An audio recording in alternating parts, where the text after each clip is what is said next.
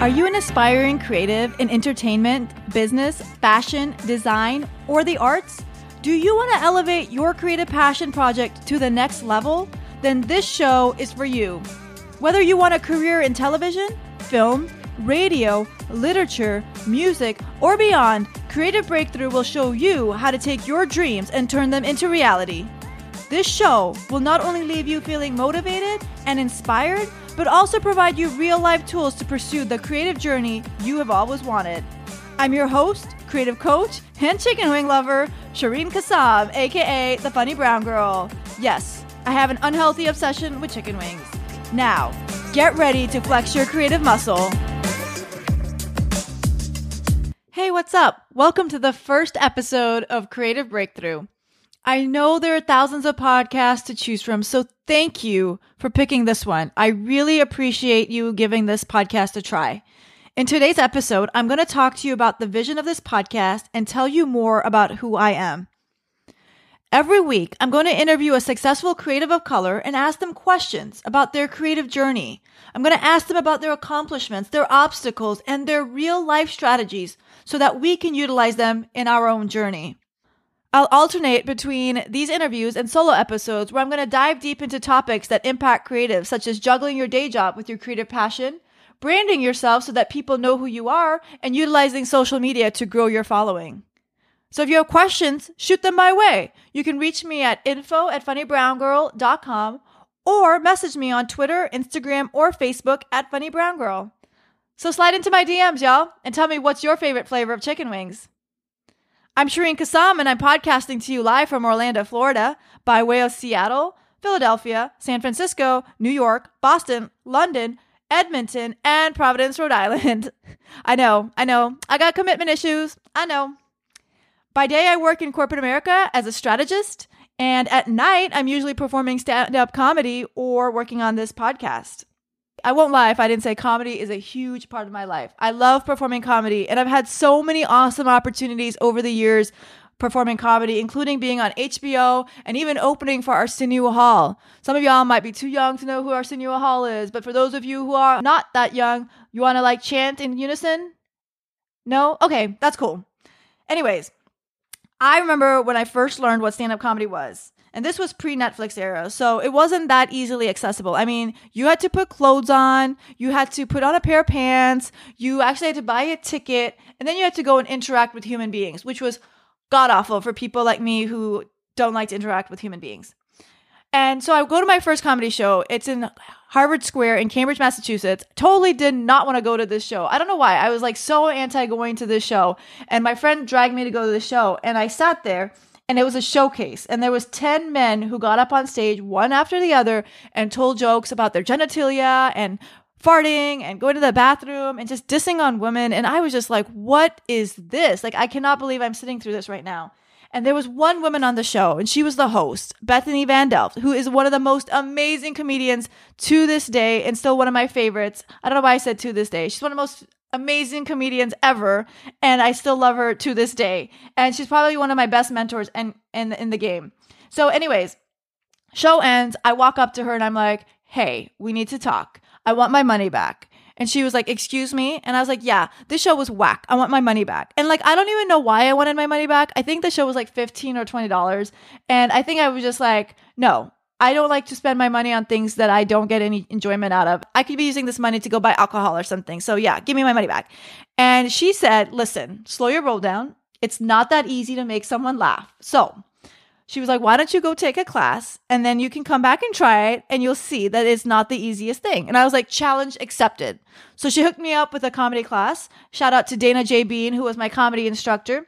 And I took this class and then I went back to the same club in Harvard Square in Cambridge, Massachusetts, and I got on stage. And when I tell you the blood pumping through my body, after that show was amazing. Like the thrill of being on stage and having people laugh at you and you being able to share your point of view and your opinions and your vision of the world was just spectacular. That's probably one of the most important reasons that I do stand up comedy is because I have a voice, especially as a Muslim woman living in a post 9 11 America. I was excited that not only did I have a voice now, but I had found my purpose. You may also be wondering, why do I call myself the funny brown girl? Well, When I first started doing comedy, I didn't want anybody to know. And I didn't want anybody to know my real name because I was afraid that somebody from work would find out by Googling me or a client would Google me. I mean, I didn't even tell people what my last name was. I would just go by my first name. I even kept this a secret from my parents. Never told my parents I was doing comedy. So I chose the name Funny Brown Girl because I felt, okay, I went to Brown and, uh, well, I'm Brown. So I thought it was clever. And it's a great conversation starter and marketing tactic. So I kept using it. But now when I take the stage, I do use my real name, including my last name. A bit more about me I went to Brown University with a bachelor's in economics and international relations. My end goal was to go work for a prestigious company that paid me enough money to pay off my student loans and become a C level executive. My first job out of college was a consulting job where I visited every random city in America and slept in a different hotel room every night of the week for almost a year. And I was like, yeah, this is not how I want to spend my life. So I changed jobs and I went to a Boston based consulting firm that required no travel. And this is when I discovered my creative side. I began performing stand up comedy, which led me to taking improv classes and even creative writing courses. And I've never felt more alive in my life. And I was probably in my mid 20s at this point, and you're probably thinking, wow, it took you that long to find your creative side? Yes, because I came from an immigrant family where I had three career options that I was allowed to pursue. I could be a lawyer, a doctor, or business person. There was no time growing up to even fathom asking my parents to try the arts. I mean, I remember in, in middle school, there used to be plays and there'd be auditions, and my mom would just be like, Yeah, no, we're not doing that. I got casted in one play, and that's only because I was the only brown person in the classroom, so I had to play the Indians in the Pilgrim and Indians play. Like, that's the only reason I had the acting role that I had. But even then, it was like not something that I was supposed to take seriously. So this is also why I never told my parents I was doing stand up comedy. However, I started doing stand up comedy, loving it, like loving it. I mean, I don't even know a stronger word than loving right now. Sadly, my newfound passion didn't last long. I got laid off during the recession. Then my parents discovered that not only was I unemployed, but I was also pursuing stand up comedy, and they were not impressed. I mean, it was probably one of the worst phone calls I've ever had with my parents. Like there there was silence on the phone, there was yelling, there was screaming. The next day was my birthday. They didn't even call me to wish me happy birthday. It was bad. And they demanded that I begin applying to business school. My mom really struggled with the whole idea of me performing stand up comedy because she thought I was stripping. So I had to explain to her that, yeah, well, mom, strippers make more money. So you don't have to worry about that. I applied to business school. I went to Wharton at the University of Pennsylvania. I was back on my corporate journey to become a C level executive. My dreams of comedy and creative writing came to a halt. While I was in business school, I actually I did dabble in a little bit of creativity. I made a few short animated films. One of them almost failed me out of school. Uh, so I quickly learned that business school wasn't the best place to express my creative side. After graduating, I moved to Seattle again for a position that came with prestige, status, stock shares, and a great paycheck because, you know, I had to keep paying my best friend, Sallie Mae. Like that was not going away. She is a nag, y'all. Whether a blessing or a curse, I ended up having to quit my job because I couldn't get the time off to attend my sister's wedding. So I pieced out, moved back home to Orlando. After 12 years, I moved back into my parents' house and I started the job search again. But this time it was different. This time I made time to go perform comedy again. And for the first time in years, I felt that feeling of being alive, of finding my passion again, of finding my purpose in life. And it was so amazing because this time around, when I did comedy, so many opportunities that I never imagined came to my doorstep, including doing radio, acting, and speaking. And it's through all these endeavors in my life that I met so many amazing people who provided me with motivation, inspiration, and strategies to win. Similar to the mentors that I'd been accumulating in corporate America to talk to me about my journey and promotions and bouncing ideas with me, I was now creating a tribe of mentors across TV, film, radio, literature, music to talk to me about their influences, their challenges, and how they made it. I began searching for more people in the creative space across business, entertainment, fashion, design, and the arts who were willing to be real with me and share their stories. I was really focused on finding people who looked like me, people from immigrant families, people who faced similar struggles and obstacles of being judged by their race, their ethnicity, their religion. And now I want to share these stories with you and other creatives who are on their journey.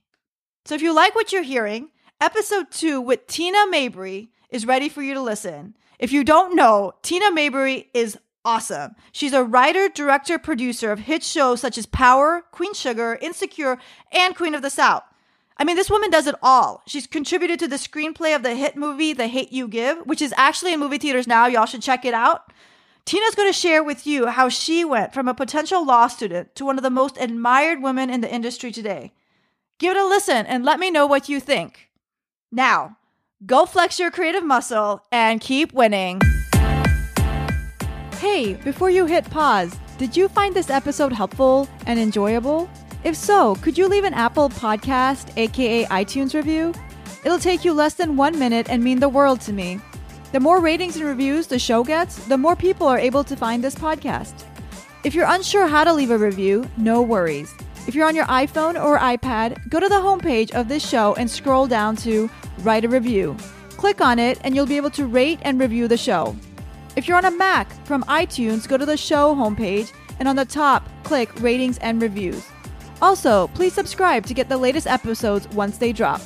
If you enjoyed the episode and know someone who would love it, please share. From your iPhone, click on the icon with three dots and then share via social media, email, or text. If you want to hear more, head over to funnybrowngirl.com forward slash podcast. You can also find me online. I'm on Instagram, Twitter, and Facebook at Funny Brown Girl. Also, sign up for my free newsletter for more tips to advance your creative journey at funnybrowngirl.com forward slash subscribe. And again, if you enjoyed the show, do me a favor and subscribe, rate, and review on Apple Podcasts.